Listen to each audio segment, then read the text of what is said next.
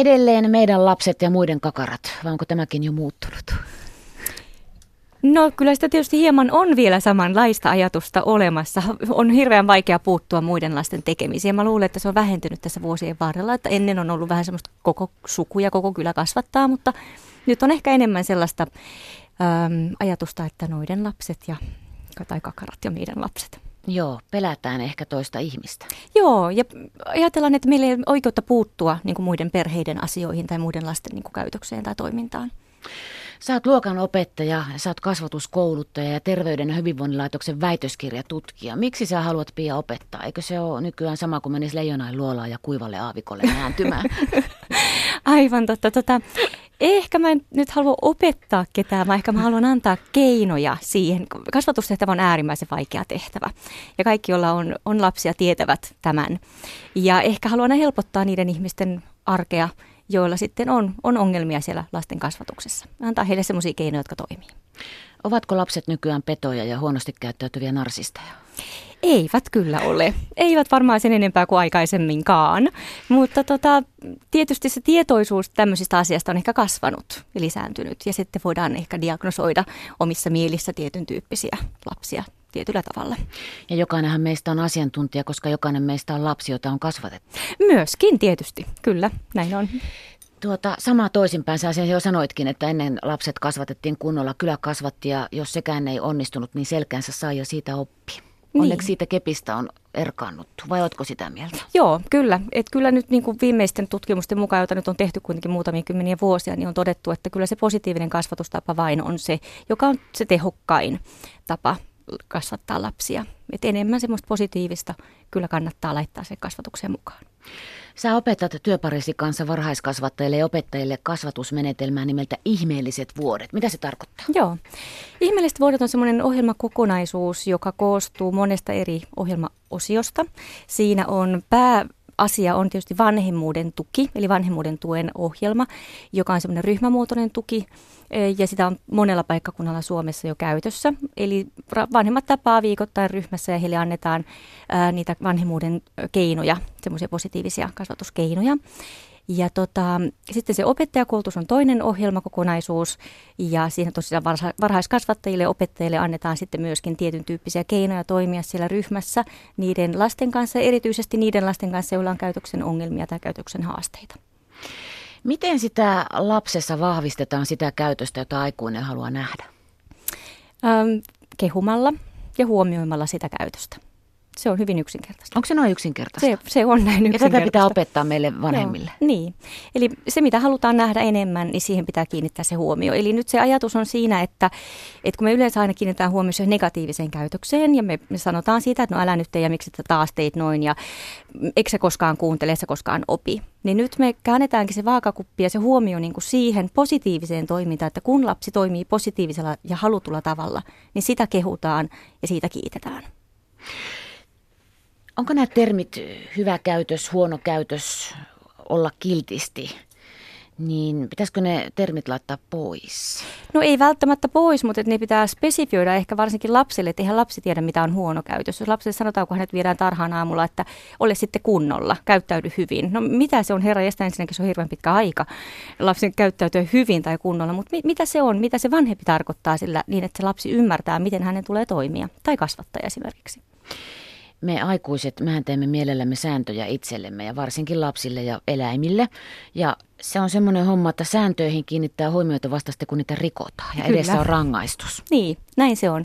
Eli silloin kun ajatellaan tota, lasten kanssa toimimista, niin olisi hirveän tärkeää ensinnäkin miettiä, mitkä kodin säännöt on tai mitkä on koulun tai päiväkodin ryhmän säännöt ja mahdollisesti luoda ne jopa lasten kanssa yhdessä, joko kotona tai sitten siellä päiväkodissa tai koulussa. Ja miettiä, että miksi niitä sääntöjä tarvitaan, mitkä ne meidän säännöt on ja mitä tapahtuu, jos niitä rikotaan tai mitä tapahtuu, jos niitä noudatetaan.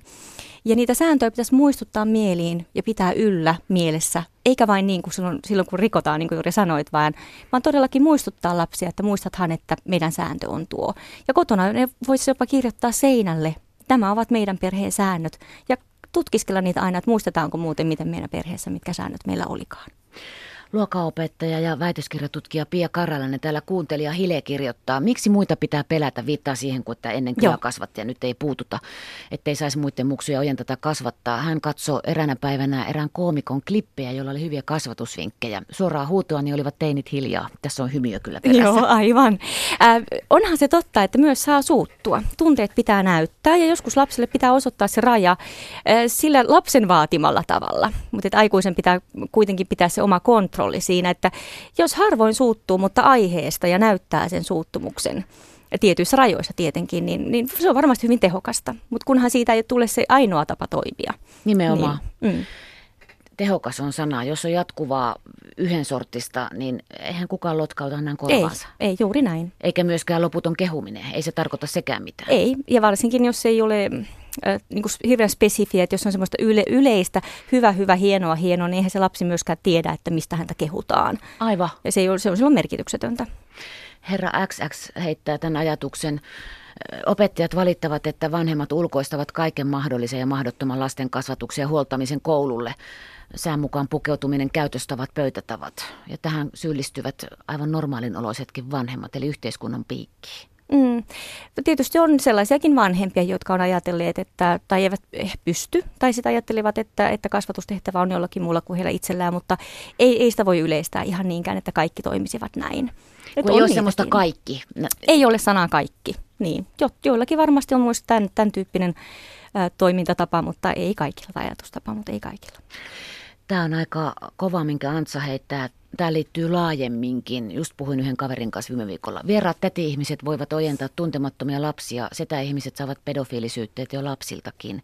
Eihän nykyään voi mennä esimerkiksi itsenäinen iäkkäämpi mies, joka vaikka haluaisi mennä lasten leikkipuistoon ihan vain sen takia, että siellä on mm. elämää, niin mm. se on aika nopeasti joku on soittamassa jo, että täällä joku äijä kyttää. Joo. Tää, ja tämä on tämän ajan yksi hir- typerimpiä asioita. Se on, se on ihan totta, mutta kuka sen luo tämän ajatusmaailman, niin, niin kyllähän se on toisaalta me aikuiset. Että eiväthän lapset itse niin, tämmöisiä asioita niin kuin ymmärrä tai, tai tajua niin kuin sanoa, että kyllähän me aikuiset voimme vaikuttaa myöskin tähän omalla niin kuin ajatusmaailmalla ja mallillamme ja, ja siitä, miten me, miten me puhumme asioista. Et valitettavasti tietysti tämmöisiäkin henkilöitä on, mutta lähtökohtaisesti eivät varmaan kaikki sedät ole sellaisia. Nimenomaan ja se, että yksi asia, mitä on koittanut omien kanssa tehdä, on se, että ei ihmisiä pidä pelätä. Ihmiset, mm, ihmisillä mm. on, kaikilla on oma raja ja reviiri, mutta Kyllä. ei ihmisiä niin kuin lähtökohtaisesti pidä pelätä, Kyllä. vieraita ihmisiä. Joo, ja sehän on hirveä tunne, että jos lapsella äh, on semmoinen käsitys maailmasta, että kaikkea ja kaikki, kaikkia ihmisiä pitäisi pelätä. Että no kyllä, meidän pitää, niin, että kyllä meidän pitää luoda se tunne lapselle, että maailma on turvallinen, ainakin meillä täällä Suomessa vielä ja että on turvallista mennä aikuisen luo puhumaan tai pyytämään apua tai kysymään, kysymään neuvoa mutta sitten pitää myöskin kertoa heille, että mitä sitten, jos sinusta tuntuu siltä, että sinua pelottaa jonkun ihmisen lähelle, lähellä Just, esimerkiksi. niin se pitää avata kunnolla se Myös, asia. kyllä nimimerkki Persu on nyt varmaan vähän haluaa heittää tänne meille tädeille tämmöisen. Mä luen, kuten hän on kirjoittanut, opettajat eivät osaa enää häpäistä vanhempia niin kuin ennen luokkayhteiskunnan aikana. Silloin lapset osasivat käyttäytyä. Tässä on kyllä hymiö perässä. Okei. Mitä hän tarkoittaa sanalla häpäistä? Tätä mä niin olisiko se se, että, että mun tapauksessa esimerkiksi Ketosen akan kakara huonosti, Ai, olisiko se semmoista niin, jotain, se vanhaa kovaa olla. kieltä? Joo, joo. Niin, se on varmaan ihan totta, että opettajat eivät toimi enää samalla tavalla. Mutta mä luulen myöskin, että opettajille ei myöskään sellaista auktoriteettia. ennen vanhahan, kun oli kunnon kyläkoulut ja, ja opettajalla oli hyvin suuri auktoriteetti siellä kylällä, niin mä luulen, että myöskään nyt sillä ei olisi ehkä niin merkitystä, vaikka sanottaisiinkin näin. Mutta mä luulen myöskin, että sit saisi kyllä opettajasyytteen taas virkavirheistä tai muusta, jos alkaisi tämmöistä kieltä käyttämään. Mites muuten Pia Karjalainen, tuota, no pienillä paikkakunnilla kaikki tietävät kaikista kaiken. Kuinka paljon sinä opettajana haluat tietää siitä lapsen perheestä? Puhutaan haluan, ihan tavallisesta joo, elämästä. Haluan tietää sen verran, mitä se vaikuttaa minun työhöni tai minun niin vuorovaikutukseni lapsen kanssa ja siihen, miten mä voin työskennellä lapsen kanssa. Et jos siellä on esimerkiksi menossa joku ä, suuri kriisi perheessä, niin sehän vaikuttaa lapsen olemiseen ja oppimiseen siellä koulussa, jolloin, jolloin se on ihan hyvä tietää, että ne asiat, mitkä siihen vaikuttaa, mutta ei minun tarvitse tietää kaikkia perheen asioita, eikä pidäkään. Nimenomaan. Yle. Radio Suomi. Täällä kuuntelija Karnanen heittää, että minun ei koskaan ole purrut opettajien auktoriteetti. Olin itsenäinen yksilö jo seitsemänvuotiaana. Mm. Ähm, opettajan auktoriteetti ei varmaan tule sillä, että opettaja ajattelee itseään auktoriteettina. Mä olen sitä mieltä, että auktoriteetti pitää äh, ansaita. Jos itse muistaa omia kouluaikoja, että kuka se oli se semmoinen, joka oli auktoritääri tai auktoriteetti, niin hän ei välttämättä ole autoritäärinen. Et siinä on vähän niin kuin ero, että lasten silmissä sun pitää ansaita se oma paikka. Ja se voi olla hyvinkin erityyppiset opettajat, voi olla niin kuin auktoriteetteja tietyille lapsille.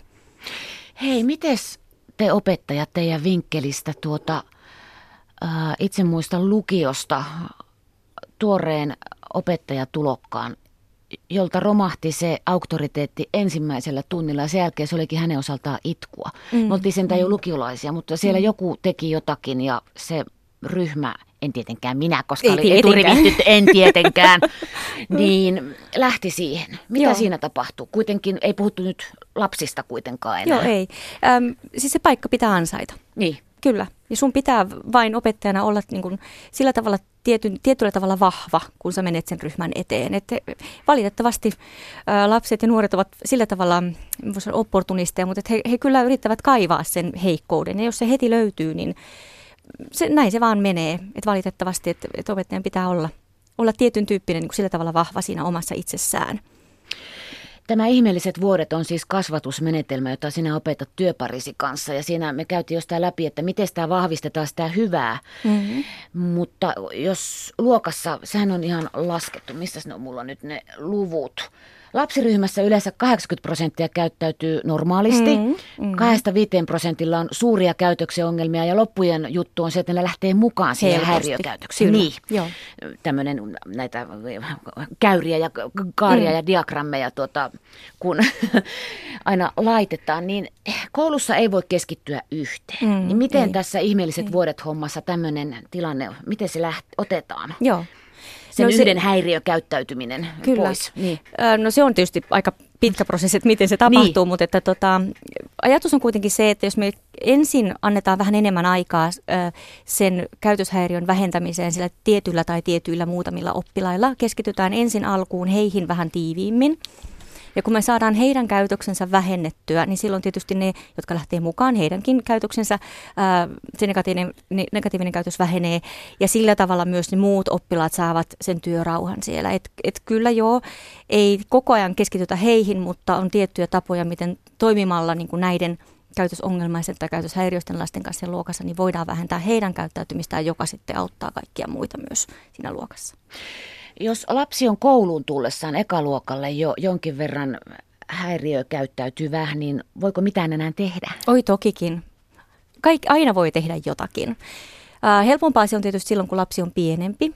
Et jos ajattelee murrosikäistä tai jo sitten vähän vanhempaa lasta, niin se on tietysti vaikeampaa, koska käytös on jo muovautunut tietyn tyyppiseksi ja roolit on, on aika silloin niin kuin olemassa olevat jo.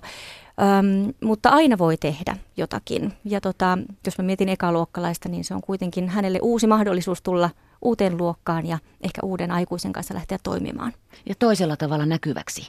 Kyllä, myöskin. Toivottavasti positiivisella tavalla. Että niin, mä niin. luulen, että tämän tyyppisen lapsen, äh, lapsille on tullut negatiivinen leima jo aika varhain.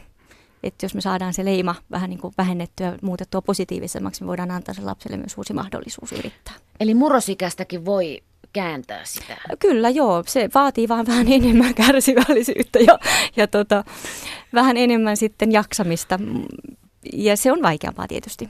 No entäs aikuinen? Me. Kyllä, miksi mekään? Me, me, meidänkin käytöstä varmaan voidaan muuttaa.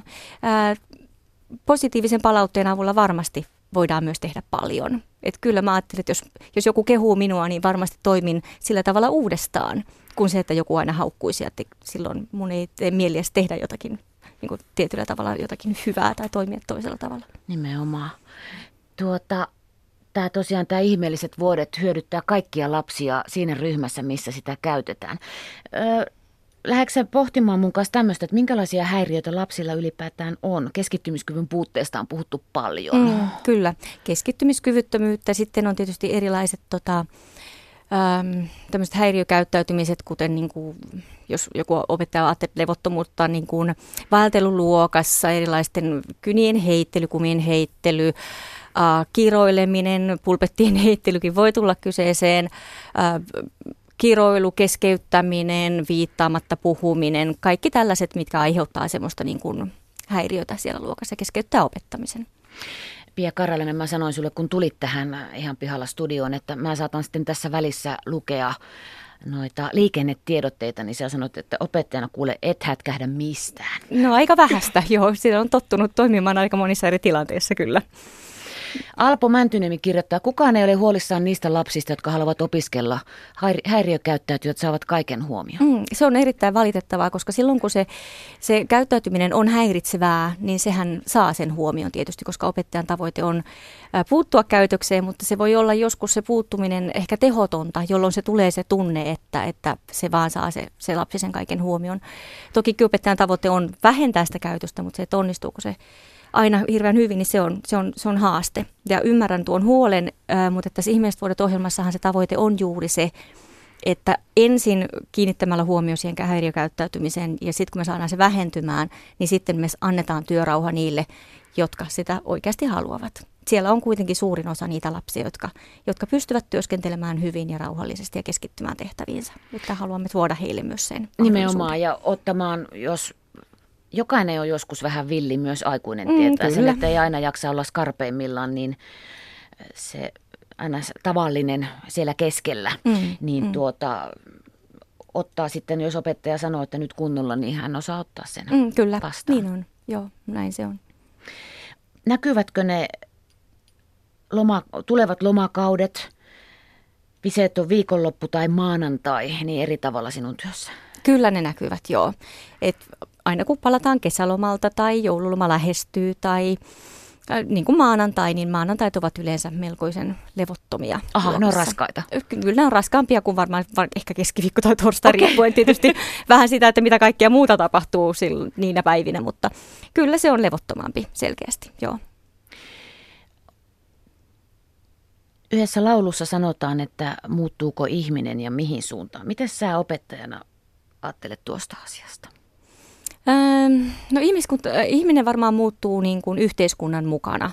Ja tietysti yhteiskunnassa on ollut havaittavissa tiettyjä niin kuin muutoksia kyllä.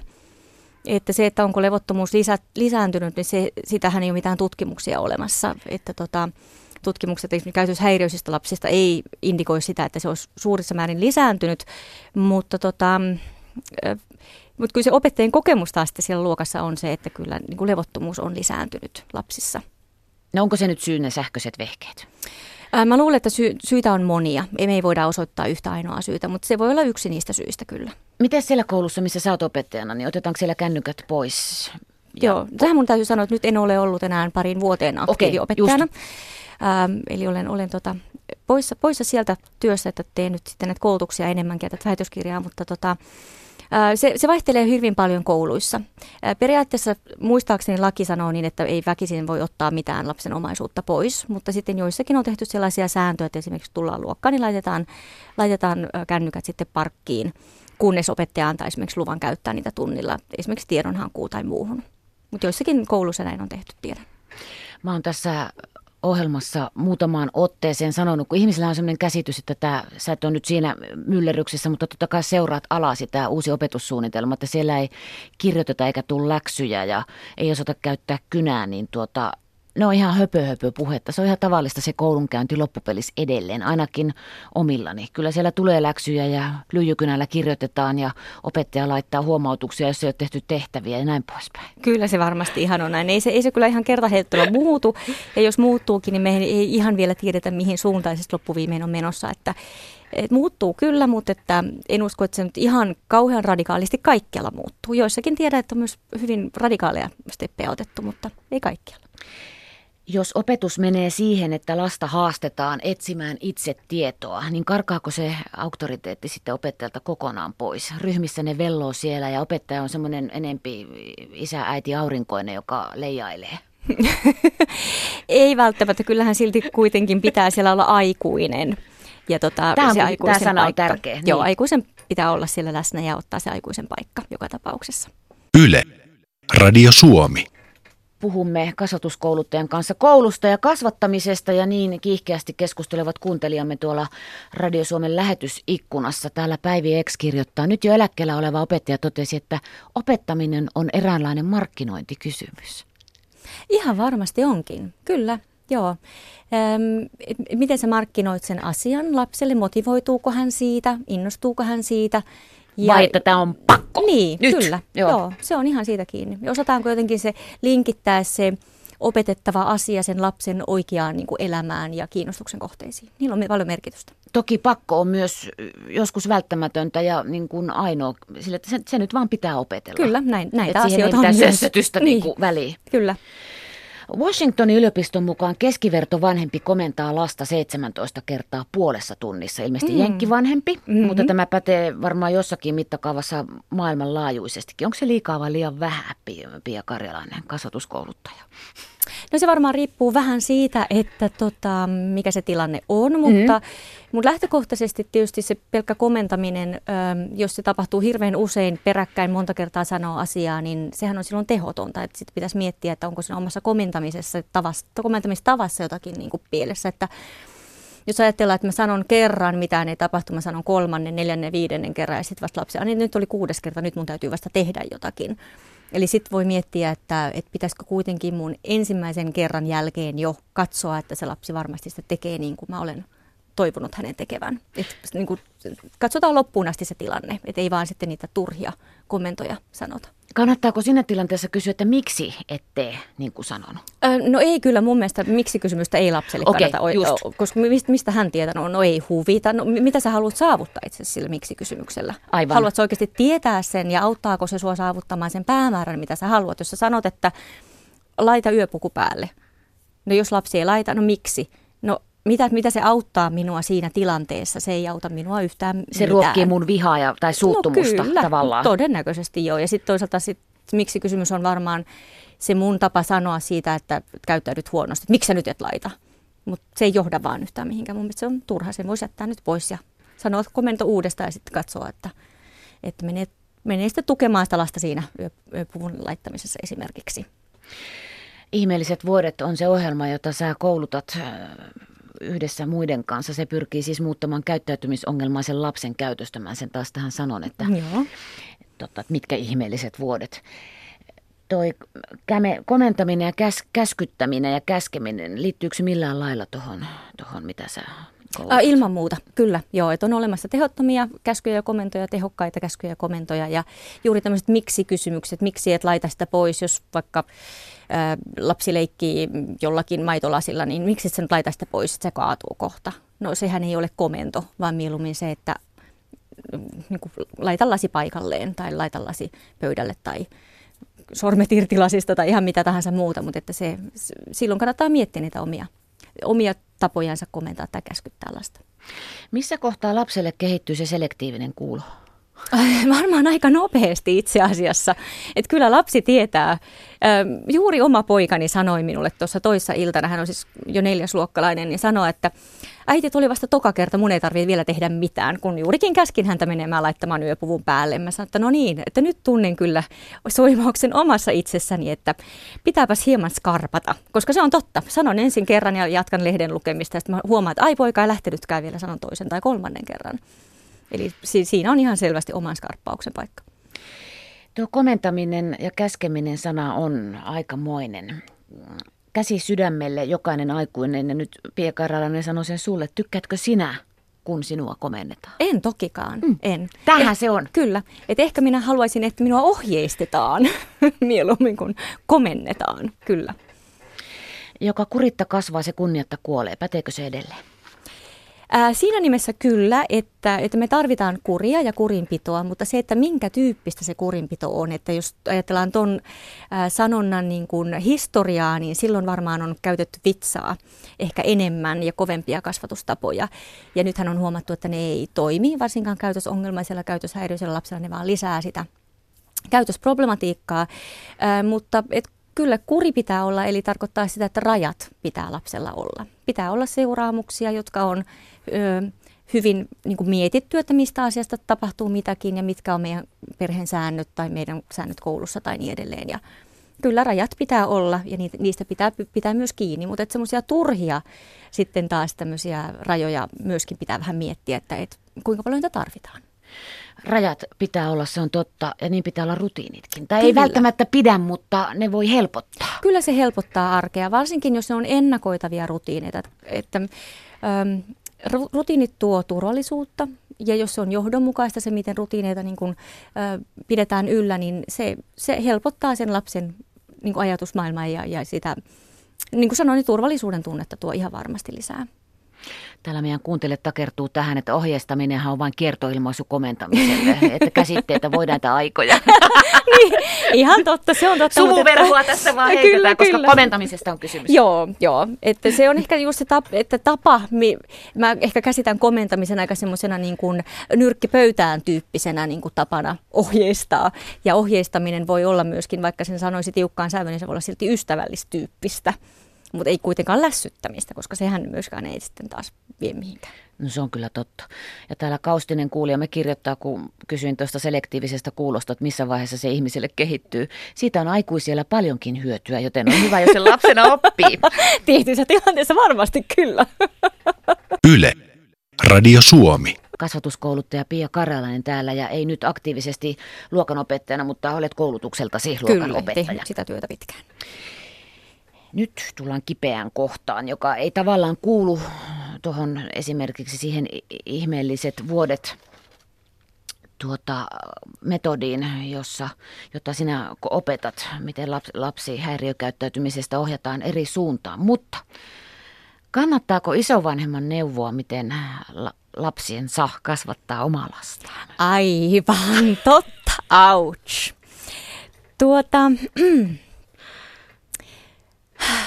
Tämä on todellakin vaikea kysymys, koska tota, lasten kasvatus on hirveän arka asia. Se on hirveän henkilökohtainen asia ja siinä mennään kyllä todella ihon alle. Ää, olisin hyvin varovainen, että ainoastaan jos huomaisin isovanhempana, että lapseni toimii lastenlastani vahingoittavalla tavalla – niin siihen varmasti puuttuisin. Mutta muuten voin tietysti vinkata jotakin kirjoja tai näin, mutta että en ehkä välttämättä haluaisi, että aktiivisesti kerrotaan, miten koko ajan teen väärin katsoin tuossa uuden vuoden pyhinä Niskavuori-elokuvat, niin ei silleen Niskavuoren Lovisa-tyylillä ei, ei, äsähdetä ei, sieltä. Ei ehkä mielellään. Että mä luulen, että kaikki kuitenkin yrittävät parhaansa ja kaikki haluavat lastensa parasta, myöskin niin kuin ne lasten lastensa parasta. Van, isovanhemmatkin tietysti haluavat, mutta että tota, pi, joskus tietysti voi sanoa jotakin, mutta pitäisin ehkä hieman suun su, suikalla tuossa kohdassa. Jos nyt on kuulolla vanhempia, niin anna kolme hyvää neuvoa, jotka voi ottaa käyttöön, kun vuosi vaihtui. Vallankin, jos se ikuinen pisto tuolla syömessä on jotenkin, että mä oon, teenkö mä nyt oikein? Mm. Kehu lastasi. Äh, kehu eksaktisti siitä, mitä haluat nähdä enemmän. Ähm, yleinen kehu on ihan ok tietysti, mutta, mutta vielä tehokkaampaa on se, että lasta kehutaan jostakin tietystä asiasta. Eli kehu sitä, mitä haluat nähdä enemmän. Äh, toinen voisi olla se, että vietä last, lapsesi kanssa kiireetöntä aikaa, pienikin hetki päivässä ilman härpäkkeitä, ilman kän, omaa kännykkää, lapsen kännykkää, vain olemalla läsnä siinä lapsen saatavilla, niin on tosi tärkeää. Ja ehkä kolmas voisi olla sitten se, että mm, mm mikähän olisi semmoinen hyvä, mm, puhu lapsesi kanssa asioista, ongelmista ja miettikää yhdessä ehkä niihin ratkaisuja. Et ei jätetä lapsia yksin, mutta ei myöskään ratkaista niitä ongelmia lasten puolesta, vaan pohditaan yhdessä, mitä kaikkea voitaisiin, miten voitaisiin yhdessä ratkaista erilaisia ongelmia. Ehkä tässä on kolme semmoista asiaa. Päivi X kirjoittaa, eräs 15-vuotias tuskaili, kun vanhemmille ei riitä mikään. Mm.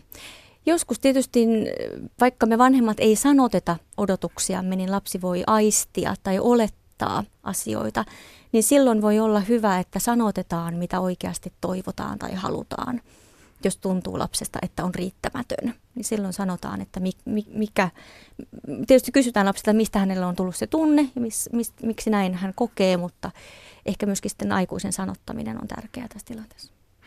Kasvatuskouluttajana Pia Karjalainen, ovatko virheet kasvatustyössä korjaamattomia? Eivät tokikaan. Et ainoastaan tietysti, jos kasvatus on hyvin ähm, niin kuin negatiivissävytteistä niin, että siinä poljetaan lapsen itsetunto Koko tai ajan. koko ajan ja on väkivaltaa tai muuta tällaista, niin, niin, niin silloin, silloin tokikin voidaan tehdä to, todella paljon kyllä vahinkoa myöskin, mutta ihan tavallisella normikasvatuksella harvoin näin saadaan, tätä saadaan aikaan. Moni meistä vanhemmista miettii, että miten ihmeessä lapsen saa omaksumaan hyvät arvot ja kasvamaan moraaliseksi ihmiseksi. Mm. Jotkut, tai syntyykö ihminen ylipäätään blankkona, se on tietysti eri kysymys, mutta se, mm. mä itse välillä yökauet vatvon sitä, sitä moraalia, ja mistä, mm. mistä ne avut niin kuin annetaan, että kun ei ole ihminen, joka lyö raamatun kouraa, että sieltä se tulee. Se on aivan oma mallintaminen. Se, miten puhun, mistä puhun, ähm, miten käsittelen asioita, puhunko kunnioittavasti muista ihmisistä, haukunko koko ajan kaikkea mahdollista. Siis se, se oma malli, oma toimintamalli sekä oma puhe. Se, se on se, mistä niin, lapsi sen saa. Nimenomaan, se on, joo. se on yksinkertaista. Niin, Mut, se kuulostaa hyvin yksinkertaista. Niin, mutta joo.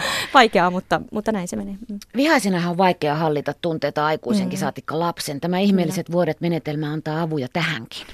Joo, me ajatellaan niin, että ensisijaisesti on hirveän tärkeää aikuisen pyrkiä pitämään se oma maltti. Että silloin kun on hirveän vihainen, niin tulee sanottua ja tehtyä asioita, mitä välttämättä ei tarkoitakaan. Ja annettua esimerkiksi sellaisia rangaistuksia, sitten että viikkoon kyllä mene kaverille tai jotakin muuta, mitkä sitten ei loppuviimein olekaan kauhean järkeviä. Eli on ajatus siinä, että pitäisi itse pystyä, saa olla vihainen, mutta pitäisi pystyä sillä tavalla hallitsemaan se tunne, ettei tule vihapäissään tehtyä sellaista joka ei ole järkevää. Ja sitten taas toisaalta on hirveän tärkeää, että me näytetään lapsille se, jos me ollaan vihasia, että miten me siitä vihasta sitten päästään niin pois, miten me hallitaan se viha, koska se on taas sitä mallioppimista sille lapselle. Toisaalta me voidaan sanottaa lapselle sitten hänen vihan tunteitaan ää, ja opettaa häntä niin kuin toimimaan sitten, sitten, kun on se tunne päällä, että miten lapsi voi toimia niissä tilanteissa ja aikuinen voi pyytää lapselta anteeksi myös. Kyllä, jos on todellakin toiminut väärin, niin, niin mun mielestä se on erittäin hyvä asia, koska lapsi silloin myös oppii pyytämään muilta anteeksi. Tätä on itse saanut tehdä aika paljon. Niin, ja se on joskus hirveän vaikeaa. Ja joskus ajattelee, että menetämmekö me auktoriteettiamme sillä, että me pyydämme lapselta anteeksi. Ja niinhän se kyllä ei ole. itse asiassa siinä, on, siinä käy kyllä toisinpäin.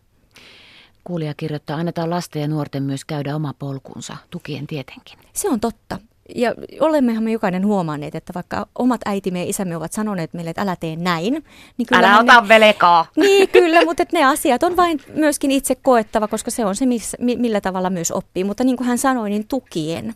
Että meidän pitää olla niin kuin läsnä ja käytettävissä sitten, jos, jos meitä tarvitaan. Kasvatuskouluttaja Pia Karjalainen, viimeinen kysymys. Mikä lapsissa on parasta? Ah, se, se riemu ja se, se elämän elämisen riemu. Ja se innostus, jota innostus. kannattaa ruokkia itsessäänkin. Kyllä, myöskin.